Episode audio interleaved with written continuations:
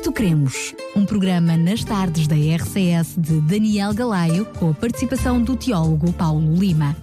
Nisto Cremos, uma abordagem atual das doutrinas fundamentais da Bíblia para o nosso dia a dia. Estamos de volta, como estava prometido, para mais um Nisto Cremos. Em primeiro lugar, cumprimentar o Paulo Lima. Obrigado mais uma vez por estares connosco. É um prazer estar contigo e com os ouvintes. Isto é só um proforma aqui uh, aos microfones, já. É? Nós já nos tínhamos cumprimentado já, já há algum tempo, já há algum tempo.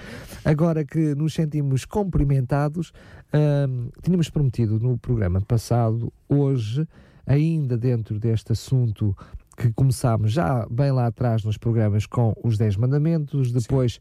com o quarto mandamento em específico, sobre o, sábado. A, sobre o sábado, se quisermos sobre a guarda, uh, uh, portanto, do sétimo dia, que é o sábado, hum. uh, temos estado nos últimos programas a analisar alguns textos que algumas pessoas, alguns teólogos mesmo, alguns evangélicos e não só, olham para este texto com uh, e descobrem nele algum motivo para uh, anular a guarda do sábado Sim. ou para dizer que ela já não está uh, vigente. Já vimos dois textos, um de Romanos 14 e um de Colossenses 2. E hoje? Hoje vamos precisamente para o texto de Gálatas, o capítulo 4, versículos 10 e 11. Mas antes, Paulo, eu pedia-te que, por favor, antes de, de uh, mergulharmos literalmente neste texto e perceber o que é que ele diz e também o que é que ele não diz, gostaria, gostaria que pudéssemos fazer uma resenha uh, daquilo que um, é precisamente o assunto que temos trazido ao longo destes programas todos, apenas só lembrando os nossos ouvintes que o melhor será e o melhor seria se fossem até ao podcast da rádio, onde todos estes programas estão disponíveis para serem ouvidos, até fazer o download. Portanto, em radiorcs.pt, o separador programas, e escolher precisamente o programa Nisto Queremos. Mas pedi-te então, Paulo, para quem nos está a ouvir Sim, agora. Em, em 30 segundos, eu diria uma coisa muito simples. Se me perguntassem para, em 15 segundos, dar uh, numa casca de nós, como dizem os, os americanos, uma, uma apresentação da questão do sábado, eu, eu, faria uma coisa muito simples que é o que eu vou fazer agora. Êxodo 20, capítulo uh, Êxodo 20, portanto, capítulo 20 de Êxodo, versículos 8 a 11, diz... Portanto, vais diretamente aos 10 mandamentos. Lembra-te do dia de sábado para o santificar. Seis dias trabalharás e farás toda a tua obra, mas o sétimo dia é o sábado do Senhor teu Deus. Não farás nenhuma obra, nem tu, nem teu filho, nem tua filha, nem o teu servo, nem a tua serva, nem o teu animal, nem o teu estrangeiro que está dentro das tuas portas. Porque em seis dias fez o Senhor os céus e a terra, o mar e tudo o que neles há, e ao sétimo dia descansou. Portanto, abençoou o Senhor o dia de sábado e o santificou. Ora, este é o texto basilar. Poderia buscar outro texto em, em Gênesis 2, que fala da instituição do sábado, antes de haver qualquer problema com o pecado, com a humanidade, com este planeta, em que Deus observa o sábado e o institui ao fazer exatamente isso pelo seu próprio exemplo e o abençoa e o santifica, o separa para o santo. Portanto, estes dois textos já dizem tudo sobre o sábado para uma pessoa que seja sincera na sua busca de verdade e de comunhão com Deus. Depois há todos os textos do Novo Testamento que falam do, do costume que Jesus tinha de guardar o sábado, do costume que o apóstolo tinha de ir a, uh, pregar no sábado e anunciar o Evangelho ao sábado, tanto para judeus como para gentios. Vimos tudo isso, estudamos isso a fundo nos programas que dedicámos à questão do sábado e que estão, como tu disseste há bocado, no podcast. Mas este texto que eu citei inicialmente, Êxodo 20, versículos 1 a 11, é basilar. Porquê? Porque é um texto que está contido nos Dez Mandamentos, no Decálogo, nas Dez Palavras, na lei moral de Deus, e é, portanto, algo que foi proferido pela própria voz do, do próprio Deus, foi escrito pelo próprio Deus em tábuas de pedra, sinalizando assim que era algo que era para ficar, que era imutável, que era imperecível. Uh, e portanto, se Deus nos dá esta ordem, no meio de ordens como, por exemplo, e que ordens que ninguém põe em questão, nenhum cristão põe em questão, como diz, não traz outros deuses diante de mim, ninguém põe este mandamento em questão, é o primeiro. Ou então, quando diz, não adulterarás, é outro mandamento, ou não furtarás, ninguém põe em questão estes mandamentos como sendo vigentes para o cristão. Ora, o que é que, porque é que devemos pôr em questão o quarto mandamento que está aqui no meio da lei de Deus, que até podemos dizer que é o selo divino sobre a lei, porque é o único mandamento em que se faz referência ao, ao nome de Deus, Yahvé, ou nas nossas versões mais correntes, o Senhor, e em que se fala da, da, da, da abrangência da autoridade de Deus que tem a ver com o sábado, uh, que, é, que, é, que é sábado e tem a ver com o, o céu, a terra e o mar e tudo o que neles há. Portanto, se isto está dito com todas as letras na lei moral de Deus, Quem sou eu para dizer que o sábado já não está em vigor, quando ele não foi instituído com nenhuma relação com o plano da salvação, nem com o problema do pecado, mas foi instituído antes de haver pecado, quando a humanidade estava no seu estado perfeito e foi dado a guardar pelo próprio Deus ao homem Adão e Eva. É verdade que tu uh, falas uh, dos Dez Mandamentos e falaste deles uh, e fizeste referência bem à questão do pecado, mas se olharmos para eles como a lei moral de Deus, e é, que é o que eles são, que é o que eles são, na realidade eles são anteriores também ao problema do pecado. Exatamente. Tornam-se visíveis, ou seja, houve necessidade de os relembrar à humanidade quando ela falhou, não é? quando claro. ela deixou de cumprir precisamente essa lei moral. Mas mesmo assim, Uh, existem textos, como o texto de Gálatas 4, 10 e 11, hum. em que alguém consegue ler nele o contrário do que tu estavas a dizer. Pronto, vamos entrar então nessa questão.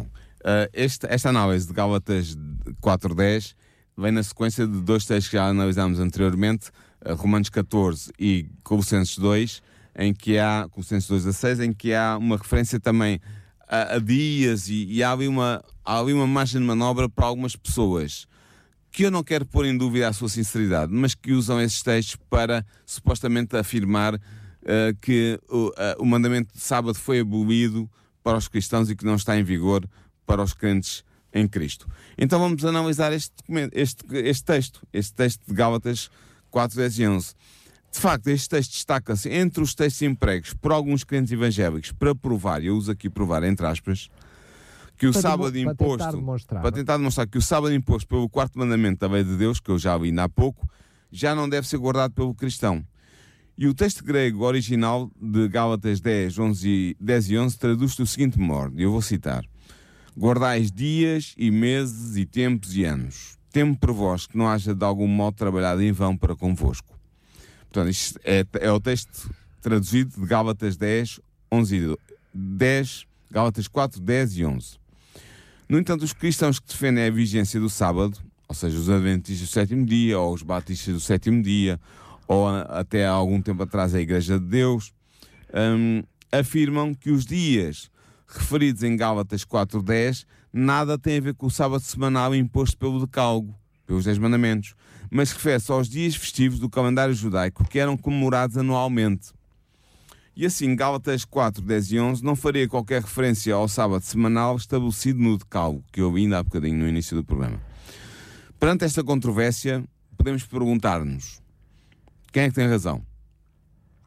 Neste programa, nós vamos interpretar Gálatas 10, 4, estou com a mania que é 10, mas é 4, 10 e 11, assim é que é, de modo a definirmos o seu sentido exato e a determinarmos se os defensores da validade do mandamento do sábado tem ou não tem razão. E começamos a nossa tarefa compreendendo o contexto histórico e ideológico do mencionado texto. Tu, em exegese, ou seja, interpretação dos textos bíblicos, quando queres fazer uma boa interpretação, tens que sempre começar pelo contexto do texto que estás a analisar. É, é, é um mandamento, fundamental. Da, é fundamental, é um mandamento da interpretação bíblica, é da exegese. E portanto vamos começar por aí. Ora, Paulo escreveu a Epístola aos Gálatas com um objetivo, um objetivo muito claro de pôr fim à perturbação resultante da introdução de uma insidiosa heresia nas igrejas da Galácia. Essa heresia foi trazida por pessoas vindas de fora que, diz-nos Paulo em Gálatas 1.7, pervertem o Evangelho e que perturbam os crentes gálatas, como está escrito em Gálatas 1, 7 e 5, 10. Ora, quem eram estes falsos mestres que estavam a perturbar as igrejas da Galácia? A Galácia era uma região onde é hoje a Turquia. Segundo as indicações que se podem recolher das epístolas, da Epístola aos Gálatas, tratavam-se de judeu-cristãos judaizantes que procuravam impor uma interpretação legalista do Evangelho. Agora tu perguntas: quem são, né? Quem são os, os judeu-cristãos judaizantes? O que é isso ser judaizante? Um judeu-cristão judaizante. Um, é, era um, um, cristão que era judeu de nascimento, tinha aceito o cristianismo, a doutrina da, do Evangelho, mas que procurava levar essa doutrina para o campo da tradição judaica uh, habitual no seu tempo. Eu já vou, já vou mostrar as, isso As normas, as regras que Sim. estavam habituados a ter. Muito é bem. provável que estes mestres que vão, vão perturbar os Gálatas procedessem de Jerusalém, pois havia um partido de antigos fariseus convertidos ao cristianismo que queriam impor a circuncisão e a observância da lei de Moisés aos crentes gentios, e era por isso que eles eram chamados judaizantes. De facto, estes judeus cristãos de matriz farisaica queriam que, para além da fé em Cristo, a circuncisão e a obediência à lei de Moisés eram condições necessárias para a salvação. Nós vemos isto, por exemplo, em Atos 15, 1, versículo 1 e versículo 5, e, e Paulo faz uma referência a eles em Gálatas 2, versículos 3 e 4. Portanto, Paulo estava a combater uma forma de cristianismo judaizante que se apresentava como a verdadeira interpretação do Evangelho. Era judaizante porquê? Porque queria impor a circuncisão e a observância da lei de Moisés aos crentes cristãos não judeus.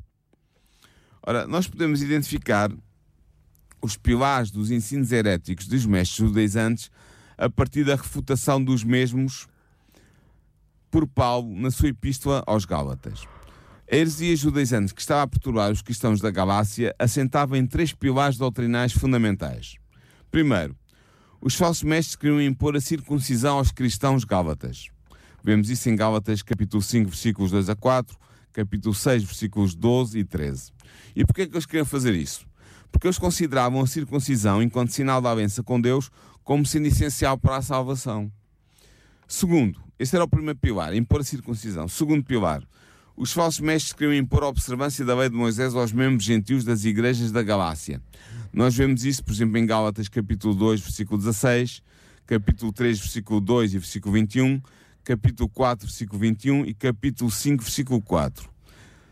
Ou seja, estes mestres consideravam a obediência à lei de Moisés como sendo uma condição de salvação mesmo para os crentes gentios. Portanto, a lei de Moisés era uma parte essencial do outro evangelho, como diz Paulo, que eles pregavam. E nesse sentido, sob a direção dos mestres judaizantes, alguns membros das igrejas da Galácia já teriam mesmo começado a observar as festas do calendário judaico, como nos diz Gálatas 4.10. Terceiro aspecto, terceiro pilar dos falsos mestres. Os falsos mestres queriam impor às igrejas da Galácia o culto dos anjos ou dos, daquilo que eles chamavam os elementos do mundo. Nós vemos isto em Gálatas 4, versículos 3 a 5 e versículos 8 e 9. O que é que eram isto dos elementos do mundo? Se calhar nunca ouviste falar nisto. Não. Mas eu vou-te esclarecer.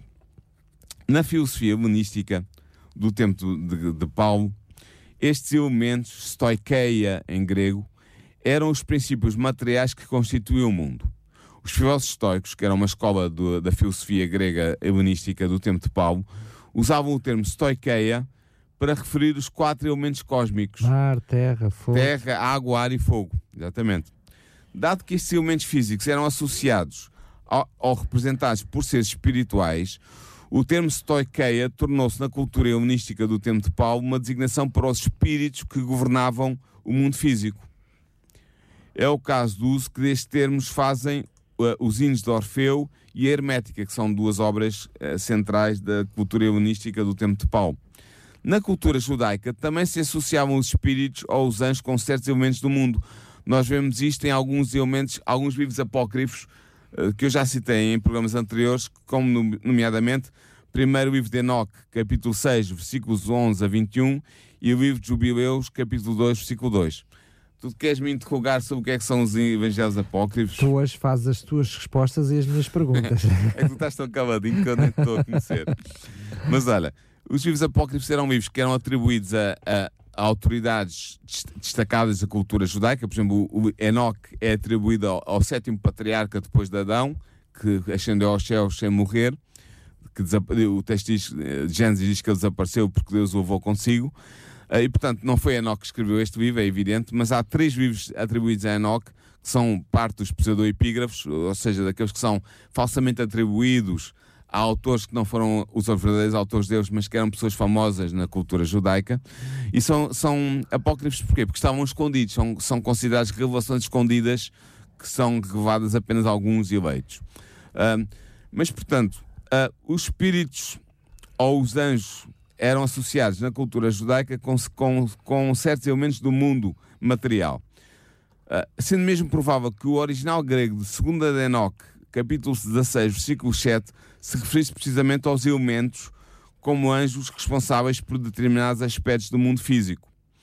Ora, é neste contexto ideológico, helenístico e judeu que se deve compreender a referência que Paulo em Gálatas faz aos elementos do mundo ou seja, em grego usa, usa a expressão stoikeia tu cosmou, elementos do mundo.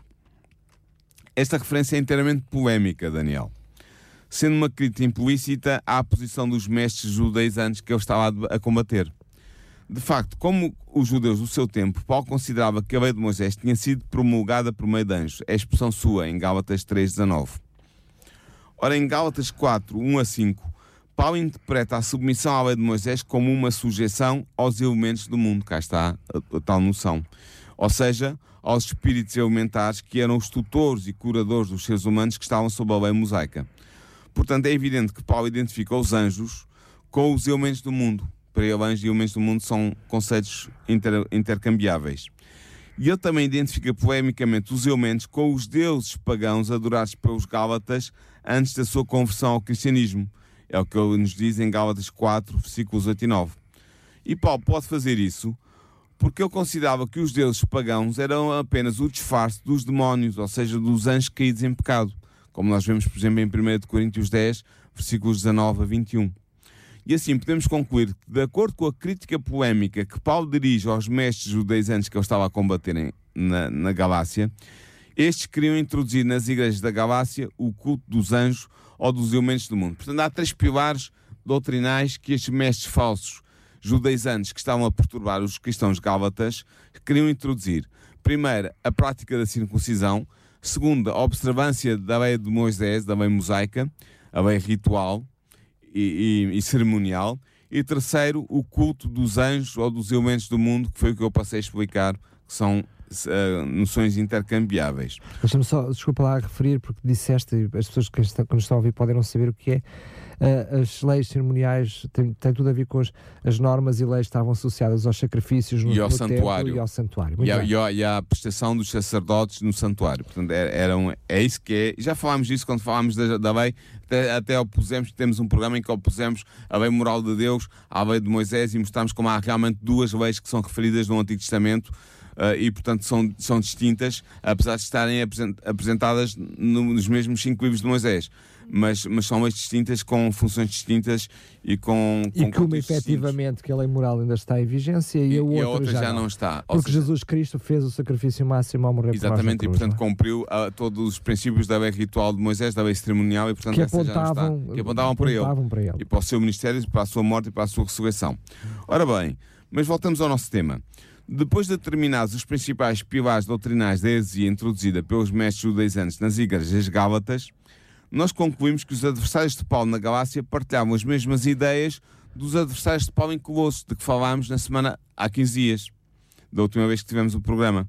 Aliás, elas, elas até eram transversais, não é? Porque Paulo ele estava a lutar precisamente contra esses ideais. Exatamente. De facto, nós vimos que a heresia de Colossos tinha uma marcada tendência ritualista judaizante, pois promovia a circuncisão, como nós vemos em Colossenses 2.11 e 3.11, e promovia também a observância da lei mosaica, da lei de Moisés, como nós vemos em Colossenses 2.16. E esta, esta heresia em Colossos também promovia o culto dos anjos ou dos elementos do mundo. Paulo usa também esta expressão em Colossenses 2.18, 2.8 e 2.20. Portanto, o apóstolo estava a enfrentar na Galácia e em Colossos, portanto, a Galácia era uma zona do, do, que é hoje a Turquia, um pouco mais ao norte, e Colossos era, era hum, na Grécia, ele estava a enfrentar os mesmos oponentes teológicos. E como veremos em seguida, esta constatação é decisiva para podermos interpretar corretamente o sentido de Gálatas 4, 10 e 11. Porquê? Porque, dado que existe um claro paralelo ideológico entre a heresia de Colossos e a heresia da Galácia, nós podemos adotar uma estratégia que nos vai facilitar o trabalho. E qual é essa estratégia? É a estratégia de esclarecer a passagem ao, que é um pouco obscura de Gálatas 4, 10 e 11 que eu vi inicialmente no programa. Esclarecemos essa passagem à luz da passagem mais clara de, Colossenses 2, 16 e 17 que já estudámos no programa anterior. Com efeito, ambas as passagens não só se encontram no mesmo contexto ideológico, como fazem também referência ao mesmo comportamento cultural introduzido pelos mestres judaizantes. Ora, Colossenses 2, 16 e 17 refere o uso de um calendário litúrgico judaico por parte daqueles que tinham aderido à heresia judaizante. O texto diz o seguinte, eu vou citar, para ficar bem claro na, na mente dos nossos ouvintes. Uh, Colossenses 2, 16 e 17. Ninguém, pois, vos julgue por causa de comida e bebida, ou em questões de festa, ou de lua nova, ou de sábados, que são sombra das coisas vindouras, mas o corpo é de Cristo. Este é o texto de Colossenses 2. Gálatas 4, 10 e 11 também faz referência ao uso de um calendário litúrgico judaico por parte daqueles que tinham aceito a doutrina dos mestres judaizantes. O texto de Gálatas 4, 10 e 11 diz assim: Guardais dias e meses e tempos e anos, temo por vós que não haja de algum modo trabalhado em vão para convosco. Ora, é evidente, Daniel, que nós estamos em presença de um real paralelo ideológico, ou seja, há as mesmas ideias presentes nos dois textos no que toca ao uso de um mesmo calendário litúrgico, ou seja, de um calendário que estabelecia o culto judaico digamos, fe... os feriados. Se, se, dissermos assim, fica Pronto. mais fácil as pessoas compreenderem. Os feriados festivos. Que eram considerados sábados. Sá também. Exato, que eram também considerados sábados. Vamos ver isso Aliás, mais à frente. O, o próprio sábado, a palavra descanso. É, Shabbat, em, em hebraico quer dizer descanso. descanso vem Exato. dessa noção de feriado que Sim. nós hoje temos. Não? É? Ora, a existência deste paralelo entre, por um lado, Colossenses 2, 16 e, por outro lado, Gálatas 4, 10 é determinante para nós podermos interpretar corretamente Gálatas 4, 10 e 11. De facto, quando nós analisamos no programa anterior, o texto de Colossenses 2,16, apresentámos argumentos que nos permitiram concluir que os sábados aí referidos eram os sábados cerimoniais anuais do calendário litúrgico judaico. Nós vimos que na, nesse programa que na lei de Moisés o termo sábado, Shabbat, também é usado para referir sete dias de descanso e de festa que eram observados pelos israelitas durante o ano. Estes sábados eram sábados anuais, distintos do sábado semanal imposto pelo decalo. Que muitos deles, aliás, maioritariamente, nem sequer calhavam ao dia pois, de sábado. Eles ocorriam uma vez por ano, quando sucedia festejar as sete festas nacionais de Israel, e, muita, e a maior parte das vezes não ocorriam no sétimo dia, ocorriam noutros dias da semana. Eles foram instituídos no Sinai após a promulgação do decálogo, como nos diz o Vítico 23, do versículo 1 ao versículo 44, enquanto que o sábado semanal foi instituído na semana da criação, como nos diz Gênesis 2, 23, e incorporado no decálogo, como está presente em Êxodo 20, 8 a 11, que eu comecei por ler logo no início do nosso programa. Ora, dado que existe um evidente paralelo ideológico entre Gálatas 4.10 e Colossenses 2.16, dado que os dias do citado texto de Gálatas correspondem aos sábados do citado texto de Colossenses, e dado que os sábados de Colossenses 2.16 são, sem sombra de dúvida, já demonstrado pelo programa anterior, os sábados anuais cerimoniais do calendário judeu, então podemos concluir que os dias referidos em Gálatas 4.10 não são uma referência aos sábados semanais cuja guarda é imposta pelo decálogo, mas referem-se também aos sábados cerimoniais anuais que faziam parte do calendário litúrgico judaico. E esta conclusão, Daniel, é inevitável dadas as premissas do argumento que apresentámos anteriormente. Mas para além deste argumento que se baseia na comparação entre Gálatas uh, 4, uh, perdão, sim, entre Gálatas 4.10 e Colossenses 2.16, além desta comparação que nos permite concluir que os, que os dias que estão referidos em Gálatas 4.10 são uh, os sábados anuais que eram respeitados pelos, pelos judeus ao longo do ano, sete sábados semanais, uh, anuais, celebrados ao longo do ano pelas festas dos judeus, para além deste argumento, que é, a meu ver, muito, muito forte, temos também mais três argumentos que mostram que a crítica à observância de dias dirigida por Paulo aos cristãos da Galácia não tinha por alvo a guarda do sábado do decálogo, o sábado dos dez mandamentos, o sábado semanal da lei moral de Deus. Quais são estes argumentos? Em primeiro lugar, é certo que Paulo não está a referir-se em Gálatas 4, 10 e 11 a qualquer preceito da lei moral de Deus pois esta lida apenas com um dia, o sábado. No entanto, o apóstolo faz referência a múltiplos dias. Ele usa esta palavra dias no plural, quando faz a sua crítica aos cristãos gálatas. Ora, ao fazer menção a dias, portanto no plural, dias do calendário judaico, Paulo está necessariamente a falar da lei cerimonial de Moisés, porque é nela que encontramos vários mandamentos que impõem a observância de dias, meses, tempos e anos. Na lei de Moisés, os dias são os sete sábados rituais festejados anualmente, tal como está exposto em Levítico 23. Os meses são uma referência à celebração das luas novas, que marcavam o início de cada mês, como nos diz Números 10, versículo 10, e Números 28, versículos 11 a 15. Os tempos são as três festas de peregrinação anual, ou seja, a Páscoa, o Pentecostes e os tabernáculos, como nos diz o Vítico 23, versículos 5 a 8, versículos 15 a 22 e versículos 33 a 44. Exatamente, deixa-me só fazer uma observação. Deixa-me só dizer ah, desculpa, isto. desculpa. E os anos são os anos sabáticos e o ano do jubileu, como está estatuído, declarado em Êxodo, 20, Êxodo 23, 10 e 11 e o Vítico 25, 8 a 12. Diz então. Era só, desculpa lá, era só para dizer, eh, estamos a- daqui a pouco à- à- às portas da Páscoa, não é? Sim. E nós agora, culturalmente, temos o domingo de Páscoa e, portanto, ele calha sempre a um Uma domingo. sexta, assim, domingo, No é domingo um de Páscoa, claro. é? sexta-feira, sexta-feira santa, sexta-feira calha sempre a uma sexta-feira. Mas na origem não era assim, portanto, nós temos. Era, se- seguia, seguia aos 40 dias que nós ainda conhecemos hoje, não é? Como os 40 dias da, da, da Quaresma, a palavra Sim. vem dos, dos 40 dias, e que não calhava ah, sempre ao domingo, portanto, calhava a qualquer dia. E. ah, A Páscoa cristã é imposta pela Igreja Católica e pela Igreja Ortodoxa. ah, ah, guarda um, um momento fixo, mas rege sempre ainda pelo 14 de Nisan. exatamente, que era o que estava Tem na a, ver, origem. tem a ver com tem a ver com, com a fase da bua. Ah, e e eles, eles- o que eles fizeram foi para não seguir os costumes judaicos e, e observarem a Páscoa no 14 de Nisan, que era aliás a, a maneira original dos cristãos observarem a Páscoa, era no 14 de Nisan, mas a Igreja de Roma, da cidade de Roma, instituiu, começou a instituir a tradição de ah, fazer na semana a seguir ao 14 de Nisan um, guardar a sexta, o sábado e o domingo para serem a, a celebração da Páscoa cristã. E, portanto, Mas a Páscoa judaica continua a ser ainda hoje no 14 de Nisan. corretíssimo. E, portanto, não. Varia, varia ao longo do- dos dias da semana, do- conforme os anos. Exatamente, porque como tem a ver com os 40 dias, ah, a partir. Portanto, tem a ver com o ano. Com, o- Tem a ver com a, com a- com ah, a fase as da lua. lua e depois a contagem dos 40 dias, portanto ela não calha um sábado. E é curioso que ah, a Igreja Romana vai até copiar aquilo que acontece do original, ou seja, Mas olha, nota, deixa-me corrigir-te. Os Força. 40 dias é uma instituição da Igreja Católica, não é judeu. A quaresma é puramente católica.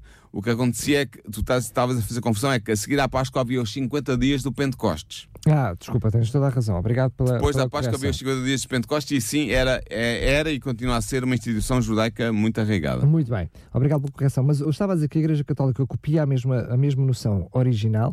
Ah, lembramos que nós associamos a Páscoa agora muito, ah, portanto, ah, à crucificação de Jesus, mas ela anteriormente tinha a ver com a libertação do, do, Do povo de Israel, de- do do- do Egito. Mas quando esse, esse sábado que calhava, portanto, esse feriado que estamos a falar, calhava, sábado anual que calhava precisamente também ao mesmo sábado, No sábado no semanal. sábado semanal, ou seja, quando ele era duplamente sábado, né? Sábado feriado, mas esse feriado calhava ao sétimo dia, portanto ao dia de sábado, era chamado o sábado grande, Grande, ou é o sábado grande, gordo. sim. E a Igreja Católica Romana veio precisamente mais à frente trazer o domingo gordo, não é?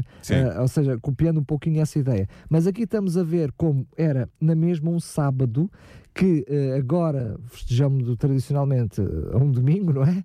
Ah, como domingo de Páscoa, era um sábado e curiosamente, quando era duplamente sábado, era chamado sábado grande. é? Exatamente. Mas eh, era um sábado antes de mais, por ser um dia de descanso eh, do, estatuído pela lei, era um feriado estatuído pela lei de Moisés, que podia calhar, como tu disseste muito bem, a qualquer dia, inclusive às vezes até calhava no próprio dia de sábado, no sétimo dia. Então era, era considerado um sábado grande por ser duplamente sábado.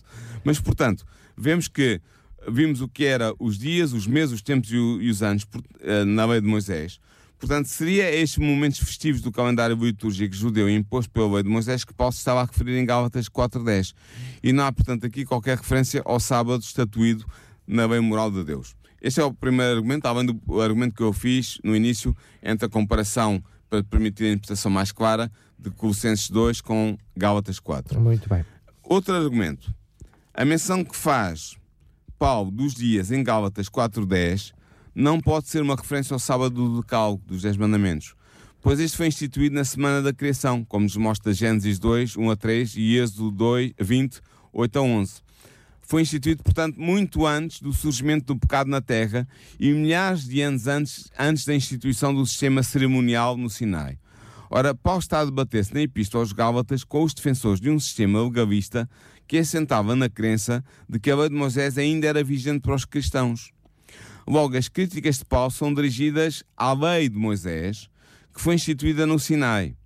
Embora o mandamento do sábado tenha sido pronunciado no Sinai, juntamente com os restantes nove mandamentos da lei moral de Deus, como nos diz Êxodo 20, 1 a 17, o sábado não foi instituído nessa data, Daniel, e tu sabes isso muito bem. Eu não sei se os nossos ouvintes o sabem, mas não foi. De facto, o mandamento do sábado começa com o imperativo lembra-te, não é? Correto. O que mostra que se tratava de um mandamento que já existia anteriormente à sua proclamação no Sinai. Além de mais, o próprio mandamento, tal como ele está escrito em Êxodo 20, indica claramente que a instituição do sábado foi realizada na semana da criação. É isso que nos diz Êxodo 20, versículo 11. Logo, os dias de Gálatas 4.10, os dias a que Paulo está a referir-se em, em Gálatas 4.10, não podem ser nem são uma referência ao sábado. Por fim, em terceiro lugar, devemos fazer notar que se a observância do sábado escraviza o homem, como creem aqueles que interpretam Gálatas 4, 8 a 11 como uma crítica, como sendo uma crítica à guarda do sábado, o que, não, o, que o texto não é, mas eles interpretam assim, então o próprio Criador deve ter ficado escravizado quando observou o primeiro sábado, não é? Como diz Gênesis 2, 1 a 3. Ora, tal conclusão é absurda. Logo, podemos concluir com toda a certeza que Gálatas 4, 10 e 11 nada tem a ver com o sábado de cálculo. Não é do sábado de cálculo que está a falar. Estamos a falar dos sábados cerimoniais, dos sete sábados cerimoniais da lei de Moisés. Portanto, baseados nos argumentos que acabamos de expor, nós podemos concluir, e eu vou reforçar esta conclusão, que os dias a que Paulo se refere em Gálatas 4.10 são os sábados cerimoniais anuais do calendário litúrgico judeu. Não tem qualquer relação com o sábado semanal referido no quarto mandamento da lei moral de Deus. E dado que Jesus veio cumprir o que era tipicamente simbolizado pela lei de Moisés, esta chegou ao seu fim a quando da morte e da ressurreição de Jesus, pelo que já não tem de ser obedecida pelos cristãos. E assim, os sábados anuais que eram impostos por ela, pela lei de Moisés, foram também abolidos pela morte de Cristo na cruz.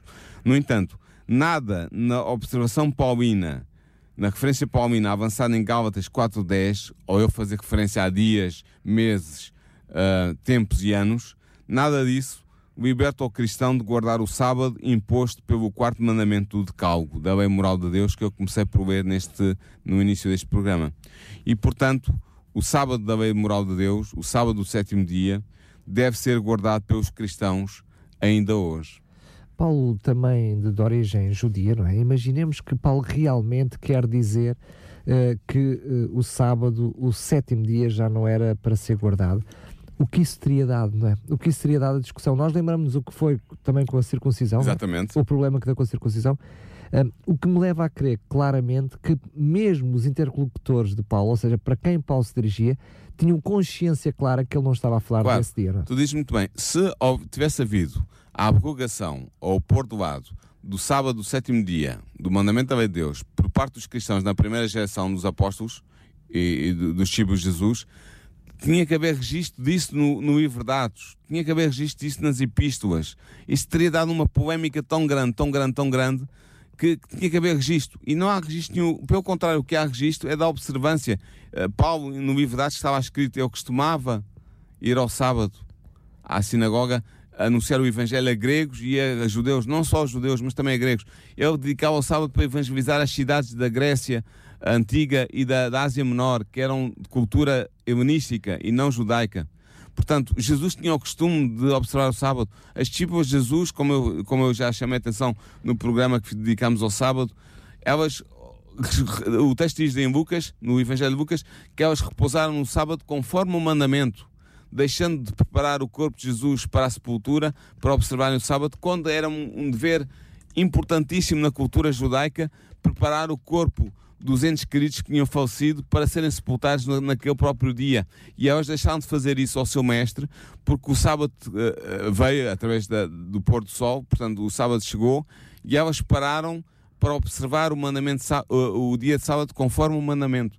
Portanto, isto são todos textos que os, os nossos ouvintes podem ir ao podcast e ver reouvir ou, ou, ouvir pela primeira vez o programa que nós dedicámos ao sábado. Está lá no, no é separador de programas Nisto Queremos, não é? Corretíssimo, corretíssimo. Portanto, é, é, só, é só ler os textos com atenção, com o espírito aberto, com o coração limpo e, e, e, com a vontade de fazer a vontade de Deus. É só fazer isso. É só. Estou uh, a pensar apenas em, em realmente, literalmente, em, em, voz alta, ainda temos algum tempo.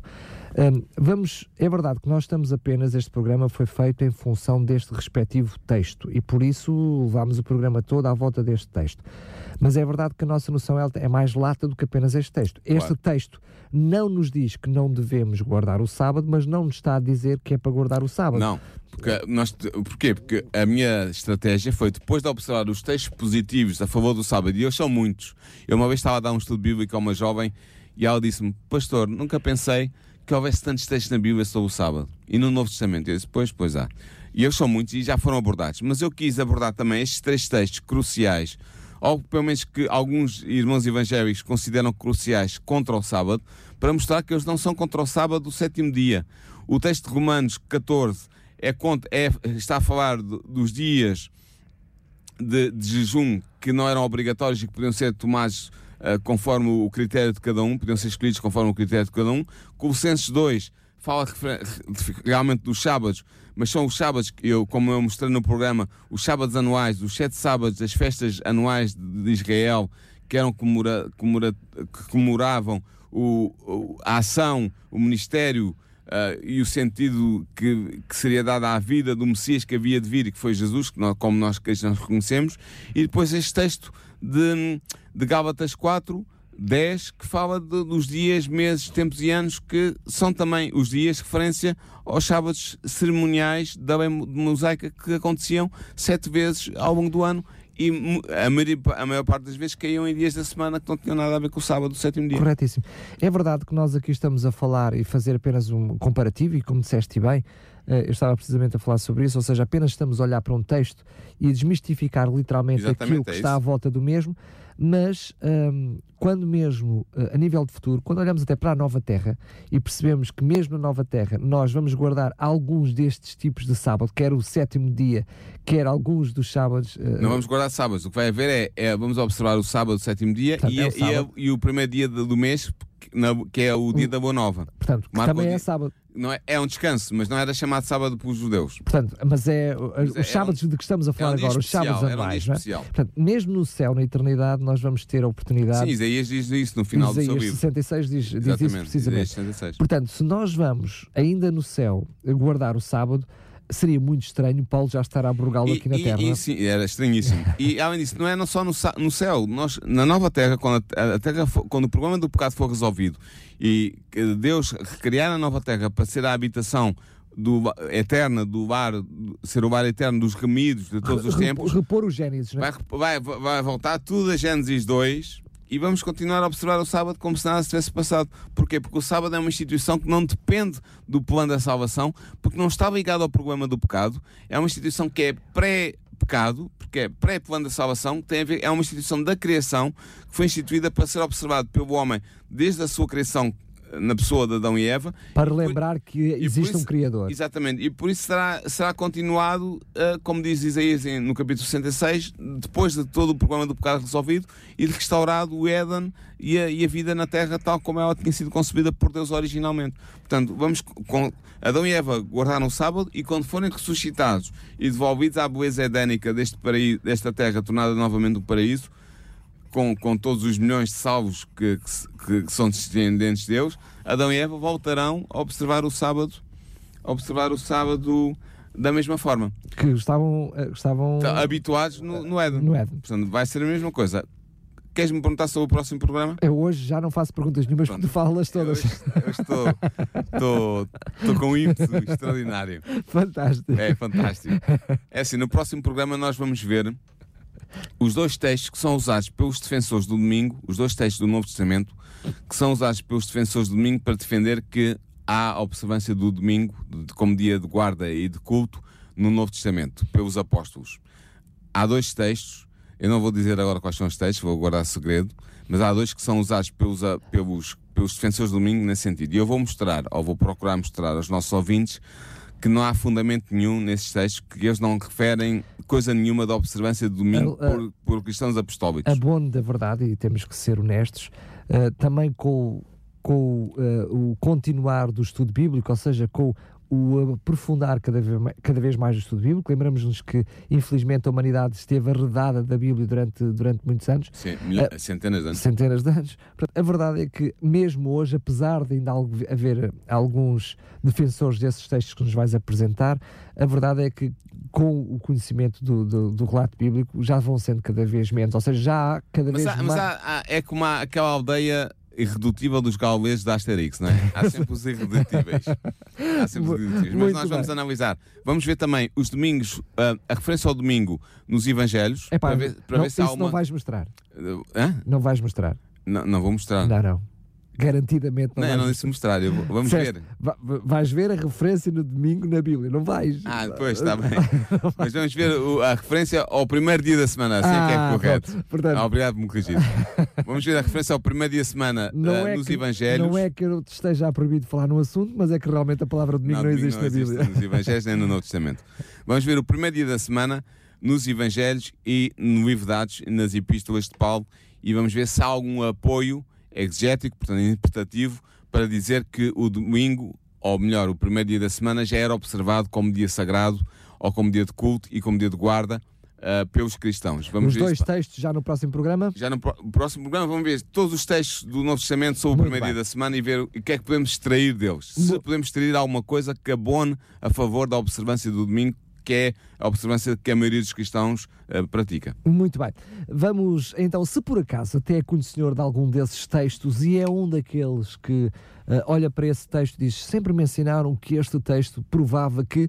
Pois bem, desafio literalmente não só a ouvir o programa, mas desde já a colocar as suas questões, entre em contato connosco, que não haja dúvidas. É verdade, neste programa nós não temos revista para lhe oferecer, uh, não temos ainda um assunto de como tem sido. Não foi publicado uh, Não foi publicado este, este artigo, sempre que, que for oportuno e à medida que formos tomando conhecimento, sempre que, que que hum, este tipo de artigos saírem em revista, teremos todo o prazer em lhe oferecer a revista. Mas, portanto, como é hábito, oferecemos uma revista. Este programa ainda não temos revista para lhe oferecer, mas relembro que pode ouvir, reouvir este programa em podcast, em radiorcs.pt, ir ao separador programas, mas também pode colocar e deve colocar as suas questões, as suas dúvidas um, para programas arroba radiorcs.pt. Programas arroba radiorcs.pt. Não há uh, perguntas incómodas, não há perguntas que não possam ser feitas. Estamos completamente livres e à vontade. O objetivo é mesmo crescermos através do estudo da palavra de Deus e, uh, entre todos, aprender e aprender cada vez mais. Agora sim, despeço-me. Paulo, um até muito, semana, muito então. obrigado. Obrigado. A, até para a semana. Já estou com uh, alguma curiosidade para si mais uma vez. É um até já desafio a dirigir-se até aos nossos podcasts e ouvir aqueles que ficaram para trás. Também este estará disponível, já sabe, radiorcs.pt. Nisto Cremos, um programa nas tardes da RCS de Daniel Galaio, com a participação do teólogo Paulo Lima. Nisto Cremos, uma abordagem atual das doutrinas fundamentais da Bíblia para o nosso dia a dia.